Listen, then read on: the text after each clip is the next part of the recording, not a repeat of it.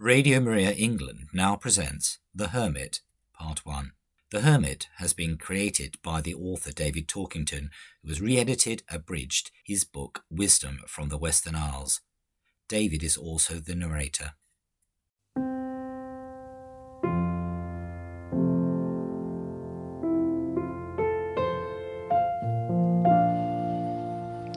I want to tell you a story. It's my story.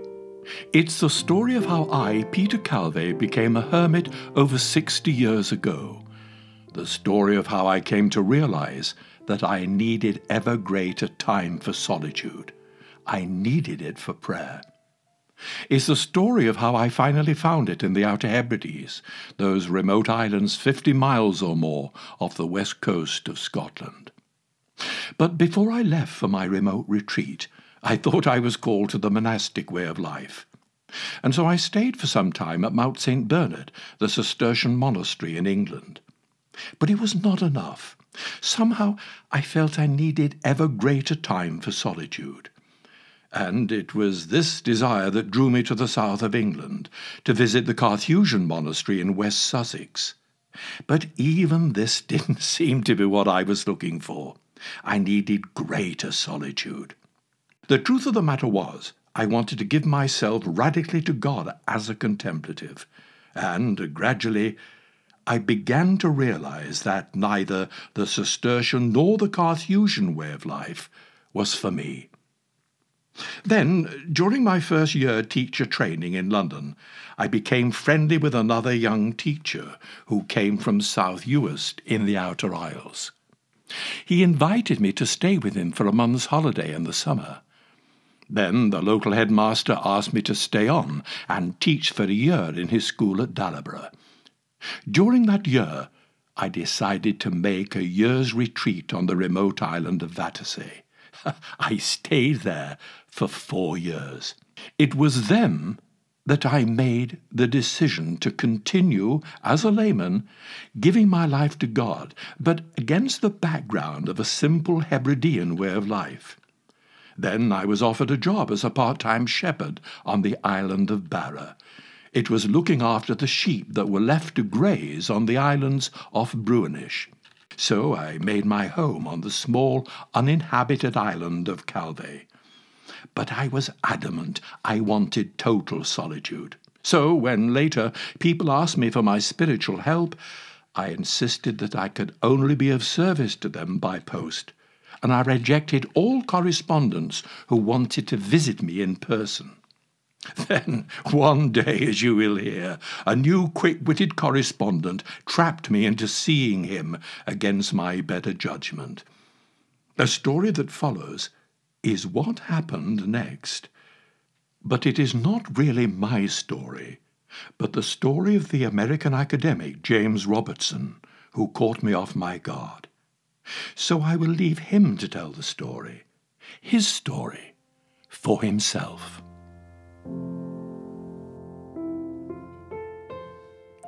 At last, Saturday the 5th of September came round, and I was sitting in the tiny departure lounge waiting for the hostess to take us aboard the island plane.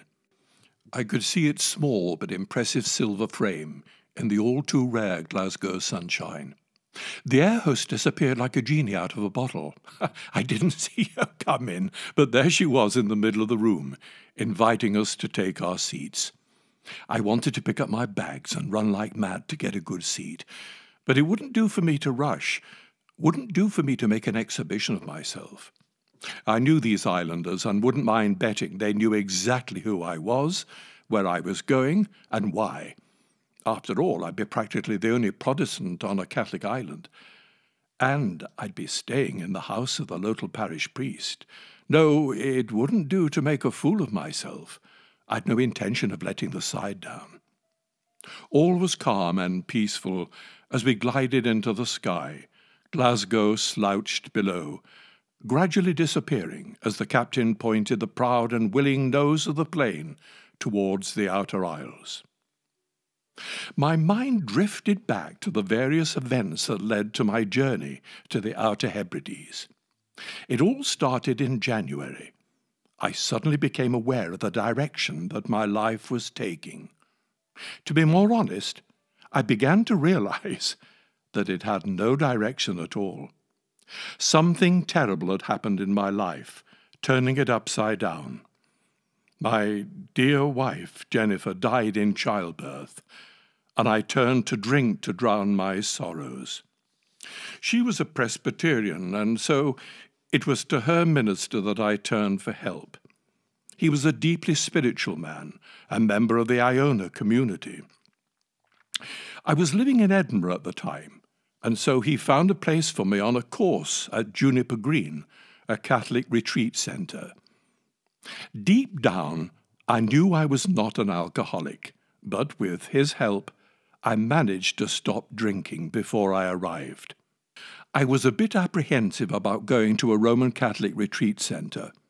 The truth of the matter was, I was raised an Anglican, or should I say an Episcopalian, as I was born and brought up in New York.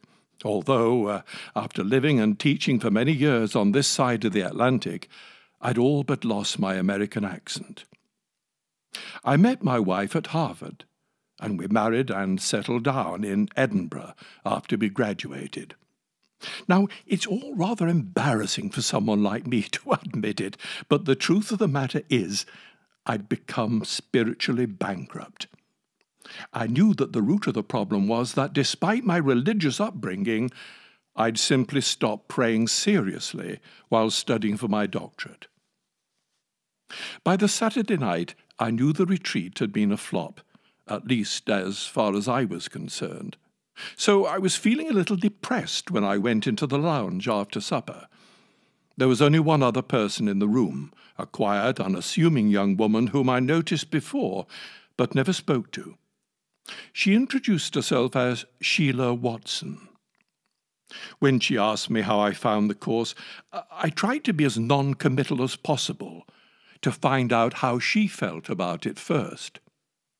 I was quite taken aback when she said that although the weekend had been a break for her, she received nothing of value from the various talks. She explained that she was an ordinary housewife with six children and was taking advantage of her mother's prolonged stay with the family to have a few days off. The family had come to realize and accept that occasionally mum must have a break. Her reaction to the course were exactly the same as mine, except that I felt she was able to verbalize her misgivings far better than me. In fact, I had the distinct impression that she knew exactly what she was talking about when it came to prayer. There was a profound sense of compassion, too, that simply radiated from her. It was as if she were entering into me when I began to speak, she listened to me with an attention that I'd never experienced before. It was as if I really mattered to her, as if she really cared. No, there was no as if about it, she really did. She was not just playing the role of the sympathetic listener. She was not just simulating the virtue of Christian love. This was the real thing, and I'd never really experienced it before. It was not so much what she said, but who she was. All I knew was her obvious care and concern touched something deep down within me, and I found it easy to tell her all about myself. She admitted that the greatest help she'd had in her life was from her spiritual director, a man of extraordinary inner depth and perception, whom she felt quite certain was a living saint. Now, to hear someone of her spiritual caliber talking of someone else to whom she owed everything as a living saint simply intrigued me. But before I could ask her, and as if anticipating my desire, she said that she thought that I would find him a great help to me. But I said I couldn't possibly see him at least on a regular basis, as I hardly ever visit London. Oh, I don't see him regularly, she said. In fact, I've never seen him at all. For one awful moment, I thought I'd been talking to some sort of religious crackpot, and she was about to tell me that it was the Archangel Gabriel or one of the saints who was her spiritual director.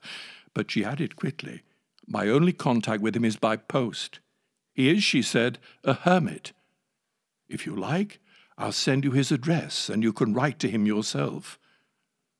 She was as good as her word. I didn't tell her at the time, but I had plans of my own plans that would change the whole direction of my future life.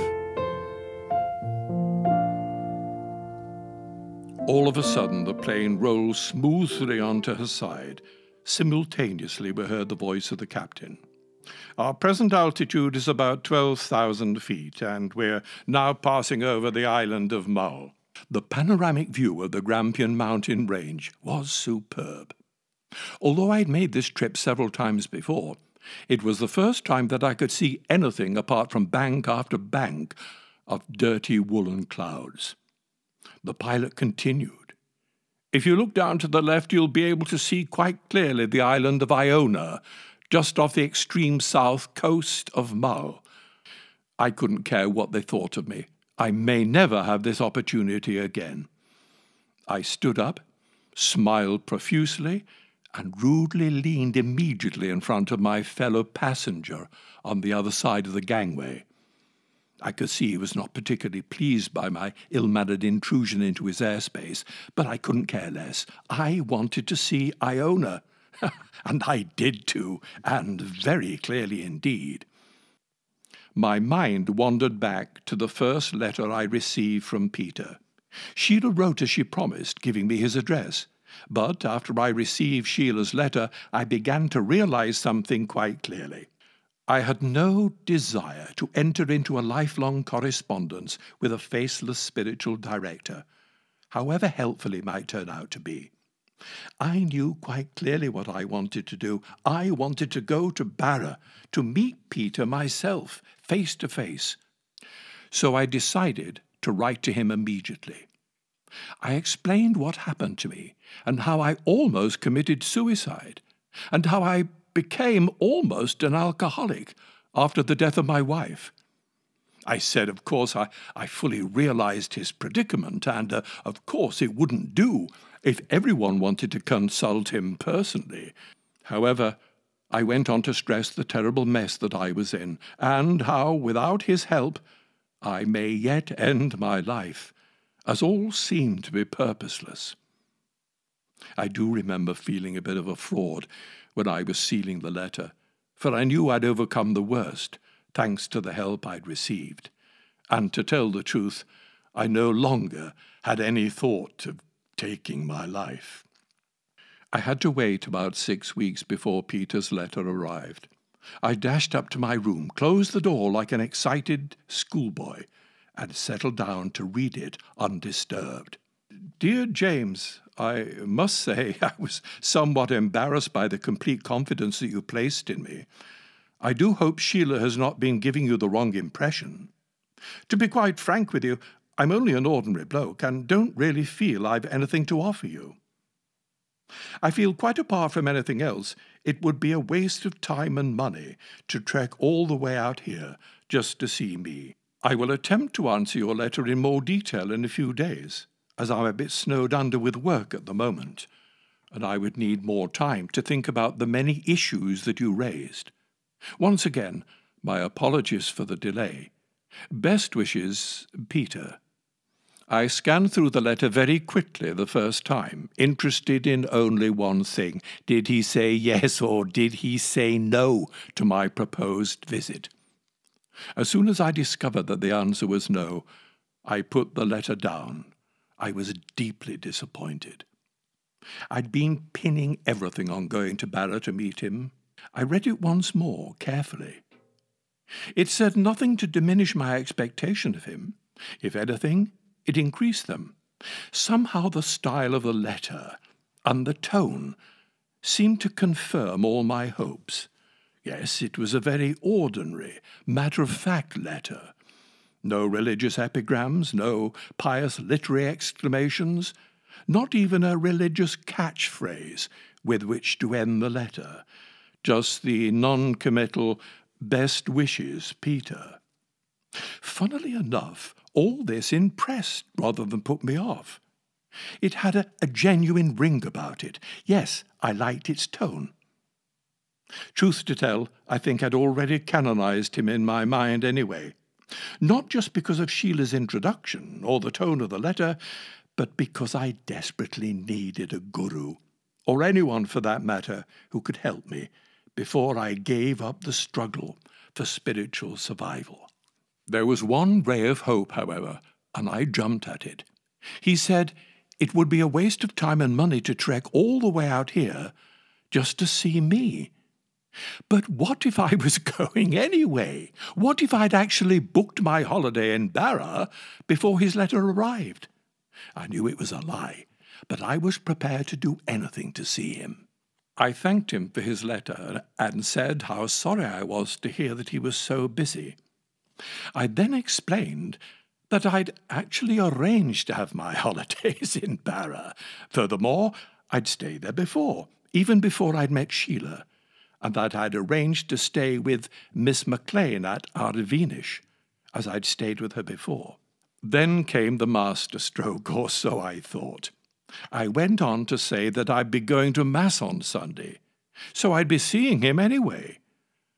I didn't say that I was not even a Roman Catholic. I thought that could wait for later.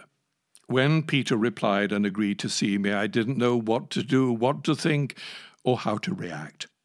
One part of me wanted to shout out triumphantly, I've done it, I've done it. Yet another part of me wanted to squirm with the shame at the way that I'd done it, and the thought of the sly way that I'd trapped him. He might be a hermit, but that didn't make him a fool. Of course he knew. He didn't need to be a seer to see through me. As we left the mainland, there was nothing further to see after gazing at the sublime Highland scenery, so I opened a book on St. Francis of Assisi that belonged to the hermit. It was given to me by my friend Sheila Watson, who didn't want to risk sending it in the post, so she asked me to return it to him in person. There'd been no time to read the whole book, so what I decided to do was to read those passages that the hermit had meticulously underlined in pencil. I knew that Peter had been professed as a secular Franciscan before he sought out his solitude, so I thought by reading these passages it would help me to understand something of his Franciscan soul. So I began to read. It was the deep personal prayer that led to mystical contemplation that St. Francis of Assisi first learnt in his hermitage home, Le just outside Assisi. For this prayer to develop, Francis needed protracted periods of time in solitude. That is why he founded hermitages wherever he went for himself and for his followers. Long before the divine office was introduced into the order, personal mental prayer was the staple diet of the early Franciscans, as St. Bonaventure makes quite clear in his Life of Francis. He writes, They spent their time praying continuously, devoting their time especially to fervent mental prayer. They had not yet acquired liturgical books, so they couldn't chant the divine office. In order to make more time for personal prayer, Francis eventually shortened the long monastic office that took monks hours to perform. For instance, in the Cluniac reform of Benedictinism, it took up to eight hours. St. Francis rejected this long office in favour of what came to be called the Roman office, because it was used by the members of the Roman Curia and was far shorter. This is the office that all secular priests say to this day. It was not because they didn't love the divine office, which they eventually said every day, but because they wanted to create ever more time for prayer. The prayer in which their personal love of Jesus Christ would enable His love to enter into them, drawing them up into His personal mystical contemplation.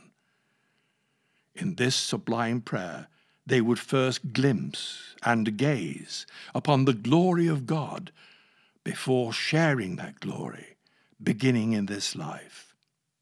It would be this profound contemplative prayer that would become the hallmark not only of the Franciscans, but of the other mendicant orders, like the Dominicans, the Carmelites, and the Augustinians. That is why, when explaining their very raison d'etre, St. Thomas Aquinas said that it was to contemplate and to share the fruits of contemplation with others. In these words, he was not only summing up the calling and the vocation of the mendicant orders, but of the whole church and every individual member of the church from the very beginning to the present day. Contemplation is not the chosen way for a few exceptional holy souls, as we have wrongly been led to believe. It is for all. Once again, and for the last time, I heard the captain speaking. We were approaching Barra. Then, all of a sudden, my stomach suddenly lurched forward as the plane gently stuttered in her descent. Then, oh, then, what a view! Literally out of the blue, the plane dropped to less than a thousand feet. There seemed to be miles upon miles of impressive silver sand the silver sands of Barra. No, this wasn't the southern seas, nor was it the Aegean. This was Barra in all her magnificence. I have seen other beaches that may claim to rival hers, but nowhere have I seen such delicate shades of colour in the sea. Blue, emerald green, and maroon predominate but almost every shade of each merged into one another to form a panorama of pastoral splendour. This was indeed paradise on earth. The plane straightened and swooped down. I knew that Peter's Island home would be visible from the other side of the plane. It couldn't have been more than a couple of miles away. I could see the great cockle beach on which we were preparing to land. We were almost upon it. I could just see a small group of people standing next to the tiny air terminal. A couple of cars had stopped along the road to watch the landing. This was it. This was the moment the plane had been waiting for. She might be just another unimportant, undersized nobody at Glasgow Airport, but out here she was Queen of the Isles. Even the soaring eagle of Hélice would have to stand aside as she came to inspect her dominions. Reaching the top of her imperious swoop over the sea, she banked up, this time to the left, affording new and enchanting views to the passengers, as she turned to make the most of her final entrance, with all the haughty dignity that she could summon. The journey was over, the plane landed and taxied over to the air terminal, where Father Callum, the parish priest, was waiting to greet me. He boarded the plane for the return flight, and I drove off to North Bay. It was scarcely two miles away. I didn't go in for lunch. Suddenly, suddenly, I became tired, very tired. It had been a tiring day but one of the most unforgettable days in the whole of my life, almost the perfect day. Could it be the beginning of the perfect week?